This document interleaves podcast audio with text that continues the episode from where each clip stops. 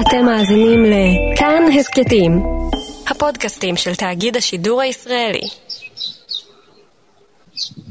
הצליל שאתה שומע של הציפורים זה כי אני על הגג של סבא וסבתא שלי. אני גרה אצלם עכשיו ממתי שחזרתי מאילת. זה קומה אחרונה, אז יש מלא כזה על הדוד שמש ועל העצים. זאת מירי, השם של הבדוי ותכף תבינו למה. כשחולה הקורונה הראשון התגלה בישראל, מירי עוד הייתה אדם אחר לגמרי, לפחות חיצונית. למדתי בבית יעקב, ביסודי, בתיכון בית יעקב. אה, עשיתי סמינר עם אה, הוראה וחינוך מיוחד, מסלול קלאסי של בת ישראל כשרה. חיצונית זה אומר בגדים ארוכים מאוד, גרביים כמובן, כפתורים רכוסים, וכל זה במשך יותר מ-20 שנה עד שהגיעה הקורונה. מבחינתי היא ממש הייתה תהליך מזרז. כאילו יש הרבה סיכוי שאם לא היה קורונה, עדיין הייתי חרדית.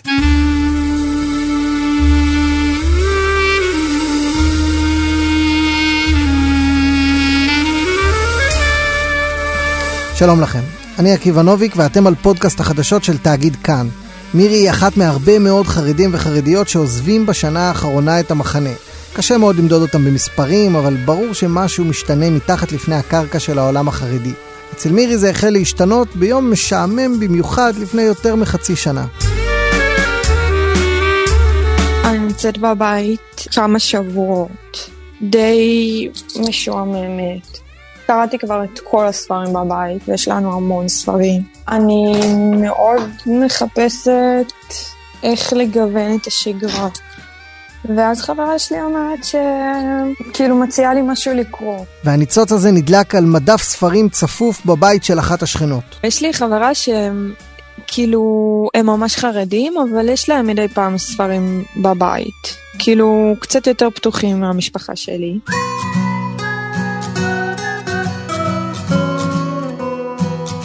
זה היה בתקופה של הקורונה, באמצע הגל הראשון, והיה לי משעמם וחיפשתי מה לקרוא. אז הייתי לוקחת ממנה מדי פעם ספרים, כי את רוב הספרים החרדים כבר קראתי. אני לא זוכרת איך קראו לו, אני יכולה לברר את זה אבל. הספר שמירי מצאה הוא רומן מתורגם מאנגלית בשם המתיקות שבשכחה, מאת קריסטין הרמל. העלילה שלו הייתה על בחורה נוצרייה שחוקרת את מה שעבר על סבתא שלה בשואה, ואז היא מגלה שסבתא שלה הייתה יהודייה, שהסתתרה אצל משפחה מוסלמית כל השואה. והם הסתירו אותה ממש תוך uh, סיכון הנפש שלהם. בהתחלה כשקראתי את הספר אני כאילו נדהמתי, לא האמנתי שקיים כזה דבר שמשפחה מוסלמית תסתיר יהודייה, כאילו למה שהם יעשו את זה? למה שהם יעזרו למישהו שהוא כל כך שונה מהם, ועוד בדת אחרת? הספר הזה בעצם מספר על נשים שמגלות דברים מפתיעים על עצמן, דברים שלא חלמו שיגלו, דברים ששינו אותן. והוא מאוד מאוד מאוד שינה לי את ההסתכלות על, על כל הנושא של דתות. פתאום ראיתי שכולנו בני אדם. אני מאמינה שזה לא דווקא אצל החרדים, אלא כל דת שהיא. כל הקונספט של דת, כל הרעיון הוא שאנחנו יותר טובים מאחרים. אנחנו נבחרי יעל ואתם לא. אנחנו צודקים ואתם טועים. זה אחד הרעיונות המרכזיים בכל דת שהיא. והספר פותח לה את התיאבון. התלמידה מבית יעקב הולכת ערב אחד לספרייה העירונית ופשוט עושה מנוי. ואני לוקחת ספרים ומתחילה להיחשף לעוד ועוד אנשים ומקומות ומושגים שאני לא יודעת עליהם. למשל? בעיקר תרבויות, על חגים של, של עמים אחרים, ולמדתי על מקומות אחרים, כאילו, שבכלל לא ידעתי על קיומם, תרבויות וכזה מלא דברים מעניינים. ואז מהתרבויות המרתקות מירי קופצת בבת אחת אל 2020. מישהי שהיה לה פלאפון ישן הביאה לי. לפני זה היה לי פלאפון עם מקשים. חברה הביאה לה סמארטפון. בערך חודש וחצי הייתי בבית, וכלפי חוץ הייתי חרדית וגם כלפי פנים, כאילו שמרתי את כל המצוות, לא, לא עשיתי אפילו עבירה אחת, חוץ מלהיות עם הפלאפון. בבת אחת פתאום יש למירי בכיס מצלמה ורדיו דיסק ואלבומי תמונות וספר מפות ותחנת מוניות וגם טלפון. ומשם הדרך הייתה מאוד קצרה. מורידה את האפליקציות שידעתי על קיומם, זה היה מאוד מעניין. נראה לי כל הלילה רק חקרתי את הפלאפון. יש שם וואטסאפ ופייסבוק ואימייל וגם אינסטגרם. ואז חברה שלי העלתה סטורי שהיא יורדת לאילת. בואי נימלט מן האספלט ומן הערים המקומטות נימלט אל הלגונות השקטות בואי לאילת, לאילת זה קרה בחודש יולי, לפני מעט מאוד זמן, וכשמירי מגיעה אל עיר הנופש, יש לה בתיק דבר שמעולם לא היה בו. זוג מכנסי ג'ינס שחורים שהיא קנתה יום קודם. וואי, אני לא העזתי בקושי להחזיק את זה. כאילו, כדי שזה... הייתי נראית חרדית, ופתאום אני באה וקונה מכנסיים, אז כזה גלגלתי את זה כזה שזה לא יראה מכנס. ואז הלכתי לקופאית, ונראה לי היא לא הבינה מה נסגר, וקניתי את זה, דחפתי את זה לשקית, ושמתי את זה עמוק בתוך המזוודה.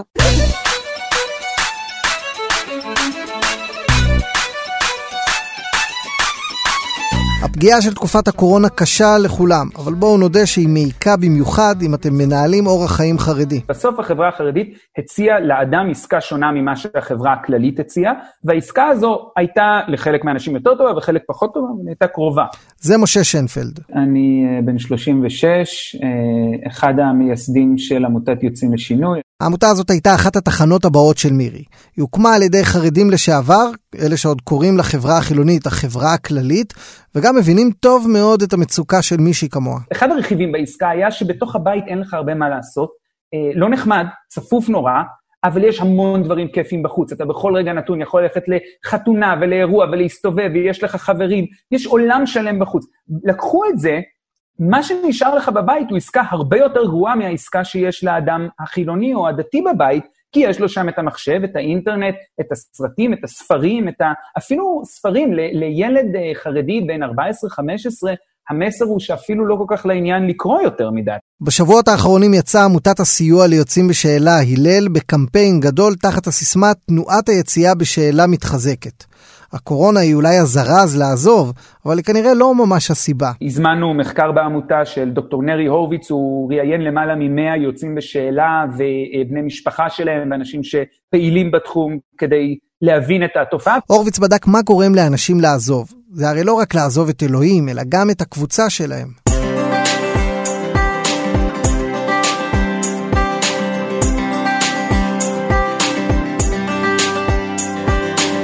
סדר גודל של 40 אחוזים אה, עזבו בגלל שיש להם ביקורת על החברה החרדית.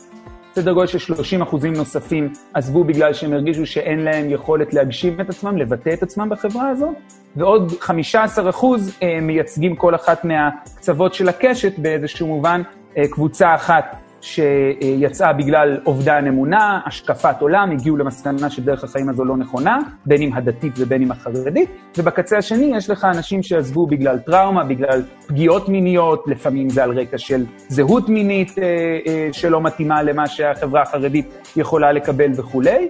אבל חשוב מאוד להגיד שהרבה מאוד אנשים מתחילים מפוזיציה אחת וגולשים לפוזיציה אחרת. ויש עוד סיבה, שהיא אולי לא הגורם לעזיבה, אבל היא בטח לא תורמת למנוע אותה, והיא אובדן ההרתעה. היחס החרדי לילדים שמתרחקים הוא כבר ממש לא מה שהיה פעם. הנושא של יחס החברה החרדית ליוצאים בשאלה השתנה חד משמעית. אה, אנחנו גם עשינו על זה סקר בעמותה לפני כמה שנים, והיו שני ממצאים מעניינים. דבר ראשון, אה, יציאה בשאלה בעבר הייתה נדירה, וההורים אה, לקחו את זה אישית הרבה פעמים. הם לא הבינו מה קורה להם, הם לא ידעו מאיפה זה נפל עליהם, הם לא קלטו שזה דבר שיכול לקרות, הם היו, למה אתה עושה לנו את זה? ולכן בעבר היה הרבה יותר נפוץ שהורים זרקו את הילד מהבית, ניתקו קשר. היום זה השתנה דרמטית, כל הביטויים שהם אוהבים של אין בית אשר אין בו מת. אם, אם הבן של הראש ישיבה יצא בשאלה, וה, והבת של השדכנית פה והזה שם, זה כבר פחות נורא, אתה כבר פחות אה, מוטרד מזה, זה פחות בושות. הם, הם עדיין לא ירצו שהילד יחזור הביתה, או שהוא יחזור הביתה אבל מחופש וכולי, אבל עדיין הם לא ירצו לנתק את הקשר.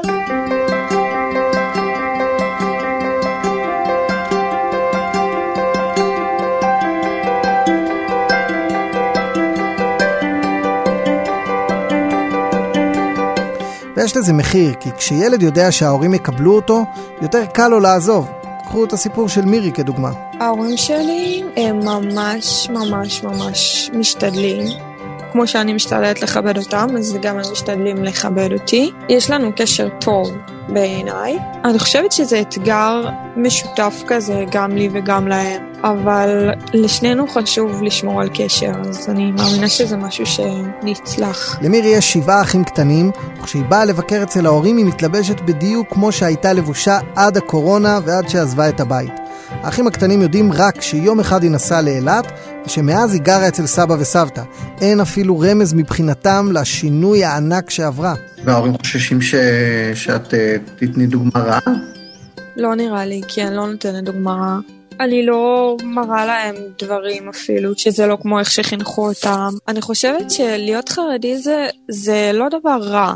פשוט מי ששם שיהנה ושיהיה לו טוב. אני לא אנסה להוציא אנשים מהדרך הזאת. כיוון שהייתי חרדי, אני מבין את תפיסת העולם החרדית. זה שוב משה שנפלד מעמותת יוצאים לשינוי. אני גם יכול להבין את ההורה שאומר לעצמו, אני אה, אזרוק את הילד, זה כמו לעשות ניתוח ולכרות את הרגל עם, ה, עם הנגע, בגלל שאם הר, אני לא אכרות אותה, הריקבון יתפשט לכל שאר הילדים. אני מבין את הפחד שלהם. תראה, אסור להשאיר זמן פנוי. זה דודי זילברשלג, איש חינוך חרדי מפורסם, בכתבה של יובל אגסי בחדשות השבת בכאן 11. זה המפתח של הכל. המציאות של הקורונה, היא פתחה זמן פנוי באופן מפלצתי. אם אתה לא נמצא במאמץ, אתה לא נמצא בחוויה, אין לך את, ה, את המעגל החיים השוטף, אתה כבר בסכנת זליגה. השיטה שהוא פורס כאן היא עתיקה מאוד וגם מוכחת. היא בנויה על חוסר ידיעה, כי מה שהילדים והילדות לא ידעו, כנראה שגם לא יפתה אותם. זה ממש נכון. כאילו, תמיד אמרו לנו גם בתיכון, היינו מתלוננות, כאילו, המורה, יש כזה הרבה שיעורי בית ומבחנים וזה, ואז היא אמרה, אה, לבחורות בגיל שלכם, הכי טוב שיהיה כמה שיותר עיסוקים, כדי שלא יהיה לכם זמן להסתובב, או זמן... כאילו, פשוט אמרו את זה. זה לא סוד. לעשות כמה שיותר, כדי שיהיה פחות זמן פנוי. זמן פנוי זה, זה קללה. הנה, ראינו. ראינו מה. כן, אני הדוגמה. אני ההוכחה. זה מה שקורה כשחוצים את החומה, כשרואים מה יש מעבר לה. זה גם מה שקורה לחברה החרדית בקורונה. פתאום החברה הכללית, כמו שהם קוראים לה, היא לא כל כך רחוקה. אחד הרגעים המטורפים זה היה במטס. המטס ביום העצמאות עבר מעל כל בתי החולים. ואני חושב שאחת התמונות הכי טובות זה שהוא עבר מעל בית חולים מעייני הישועה. שזה בית חולים חרדי בבני ברק. ואתה רואה שם חבורה של אה, אחים ואחיות ורופאים, וחלק גדול מהם חרדים, מצביעים במין הצדעות מוזרות כאלה, כי הם לא יודעים איך לעשות את זה, אבל זה מקסים. אתה לא יכול להתייחס לחייל כרוע גמור, אתה ראית את הקריקטורות של החיילים החרדים, אה, חרדקים, וציירו אותם כמו חזירים וכולי, ופתאום הבן אדם הזה הוא הבן אדם שעוזר לך ומביא חבילות מזון. כשהעיריות החרדיות קרסו, הם הביאו אלופים, כולם. רוני נומה הכי מוכר בהם, אבל כמעט בכל עירייה חרדית כשהם קרסו ונזקקו לעזרה, מה הביאו? אלוף מהצבא. רוני נומו הוא אלוף במילואים, חילוני, וגם פרויקטור הקורונה בחברה החרדית. ככל שהוא מוערך יותר, ככה זה מדאיג יותר בעיניים של אנשי חינוך חרדים, כי הרי המשיח לא יכול להיות חילוני. ואם נומה מדאיג אותם, אז מה נגיד על האינטרנט, שזאת הזירה שבה הרי מתנהלת הלחימה במגפה, אבל היא גם אחד האויבים הכי גדולים של הקהילה החרדית. תקשורת דיווחו על אה, גידול של מאות אחוזים של אה, מצטרפים חדשים לאינטרנט בתקופת הקורונה. הכמות של הדברים שפורסמו פתאום בתקשורת החרדית, כולל התקשורת הכתובה, שהיא עדיין מייצגת את המיינסטרים, של פתאום טאבלטים שאפשר ללמוד בהם בזום וכל מיני דברים כאלה, ו... ורבנים שמוציאים שיעורים שמיועדים לאינטרנט, ואני לא מדבר רק על הרבנים הפתוחים, אלא הרב גרשון אדלשטיין מוציא מסרים בווידאו, איך יצרכו את הווידאו הזה? לאף אחד אין טלוויזיה בבית, לכאורה. כלומר, כולם מכירים בכך שזה קורה, ואחרי שהרב אדלשטיין היה, ראית אותו באינטרנט, וכולם יודעים שהוא ידע שתראה אותו באינטרנט, גם אם באינטרנט כשר בלה בלה בלה, אי אפשר לספר לך שוב שזה השטן, זה לא עובד. מה הסכנה האמיתית באינטרנט? הרבנים תמיד uh, יזהירו מהפורנו, כמובן, זה הדבר שבו הם uh, מנסים להפחיד, אבל בסוף, uh, אם תחשבו על זה, זה, לא, זה לא באמת מאיים, פה, אתה יכול לצרוך פורנו גם כחרדי. אני חושב שהדבר שהכי מאיים על החברה החרדית הוא האתרי חדשות החרדים. אז בעצם אתרי החדשות החרדים היו ההזדמנות הראשונה שבה מבנה הכוח החרדי נגלה לעין כל.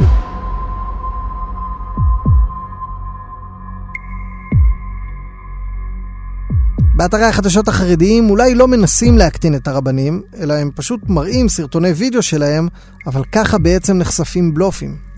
פתאום מה שפעם היה טקסט בהמודיע או ביתד, בהוראת אה, מרנן ורבנן שליטא, רב חיים קנייבסקי הורה ככה וככה, במקום זה הוא רואה סרטון של איש קשיש, מנותק לחלוטין, אתה יכול לחשוב שהוא צדיק גדול, ועדיין אתה אומר, הבן אדם הזה, כששואלים אותו שאלה למי להצביע בבית שמש, הוא שואל, איפה זה, באמריקה? אתה לא יכול לקחת אותו באותה רצינות, אתה פתאום מבין שמישהו סביבו מנהל אותו. בלי שזה מאיים עליך על האמונה הדתית שלך עדיין, אבל אתה כבר לא יכול להאמין למבנה הכוח החרדי. אתה מבין שהוא משחק לרעתך. ובתוך כל זה, כמעט שלא דיברנו על הדמות הראשית בעלילה, זאת שהתפקיד שלה עדיין לא ברור עד הסוף. איפה אלוהים נמצא בקורונה? האם הוא מורגש בכל שלב ושלב? האם הוא יצא לחל"ת? למה הוא לא פשוט שולח חיסונים לכולם? כל כך הרבה שאלות. ואז גם צצה השאלה, מי אמר שאלוקים בכלל קיים? וזו שאלה מאוד מאוד מערערת לבחורה שגדלה כל החיים עם הידיעה שאלוקים תמיד איתה, ובכללי שאלוקים תמיד נמצא בכל מקום. וגם את זה הייתי צריכה לבחון. ועכשיו, אחרי כמה חודשים, אני חושבת שאי אפשר להגיד שאין אלוקים בכלל. ולכן אני כן חושבת שיש אלוקים, ושכן יש אה, מישהו שמכוון את כל הדבר הזה, את כל הבריאה הזאת. ואת עדיין קוראת לו אלוקים. כן. אה, כן, אני מתכוונת אלוהים. אז עדיין לא התרגלתי. ברגע שאלוקים יפתור את משבר הקורונה, מירי תמשיך את תוכנית ההכשרה המקצועית של יוצאים לשינוי משרד הרווחה. יש לה הרבה מאוד לימודים להשלים שלא ממש היו לה בבית יעקב, ומירי היא רק אחת מתוך זרם אנושי ענק, שכל מי שפוגש אותם או מנסה לעזור להם, בטוח שהוא רק ילך ויתגבר. אני חושב שהסיפור הרבה יותר גדול הוא לא הנהירה שהתרחשה, אלא הנהירה שעכשיו מתבשלת. בעצם האנשים שיבחרו לצאת בשאלה, בכלל יתחילו את התהליך רק בגלל הקורונה, רוב הסיכויים שהם עדיין לא עזבו. האנשים האלה רק עכשיו עוברים את התהליך. מי שיגיע עכשיו זה אנשים שהיו כבר בדרך, אולי האיצה את התהליך, אולי גרמה לזה שכשהיה להם אפשרות לפנות לכאן או לכאן הם בחרו לעזוב. האנשים שיצאו אך ורק בגלל הקורונה, עוד חצי שנה, שנה אנחנו נתחיל לראות אותם, והתחושה שלי, ואני מכיר בכך שאני מדבר על תחושה ולא על משהו מוכח, זה שזה מסות שהן גדולות בסדרי גודל ממה שראינו אי פעם.